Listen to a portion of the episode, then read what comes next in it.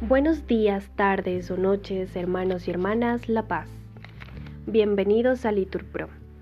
Nos disponemos a empezar juntos las lecturas del día de hoy, sábado 7 de septiembre del 2023, sábado de la vigésima segunda semana del tiempo ordinario. En este día pedimos por las familias y las futuras familias, para que el Señor les permita mantenerse unidas. Ánimo que el Señor hoy nos espera. Primera lectura. Lectura de la epístola a los colosenses. Hermanos, antes estabais también vosotros alienados de Dios y eras enemigos suyos por la mentalidad que engendraban vuestras malas acciones.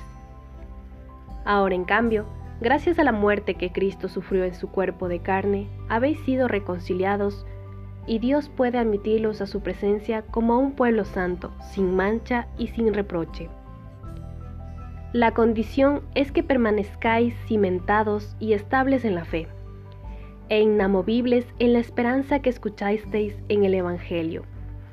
Es el mismo que se proclama en la creación entera, bajo el cielo, y yo, Pablo, fui asignado a su servicio.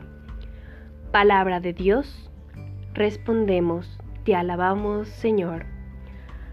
Al Salmo respondemos, Dios es mi auxilio. Oh Dios, sálvame por tu nombre, sal por mí con tu poder. Oh Dios, escucha mi súplica, atiende a mis palabras. Pero Dios es mi auxilio, el Señor sostiene mi vida. Te ofreceré un sacrificio voluntario, dando gracias a tu nombre que es bueno. Repetimos, Dios es mi auxilio. Nos ponemos en pie para el Santo Evangelio. Del Evangelio según San Lucas. Un sábado Jesús atravesaba un sembrado.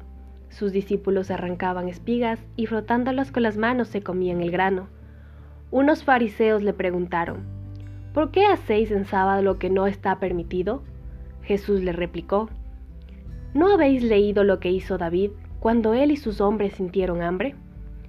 Entró en la casa de Dios, tomó los panes presentados que solo pueden comer los sacerdotes, comió él y les dio a sus compañeros y añadió, El Hijo del Hombre es Señor del sábado. Palabra del Señor. Gloria a ti, Señor Jesús.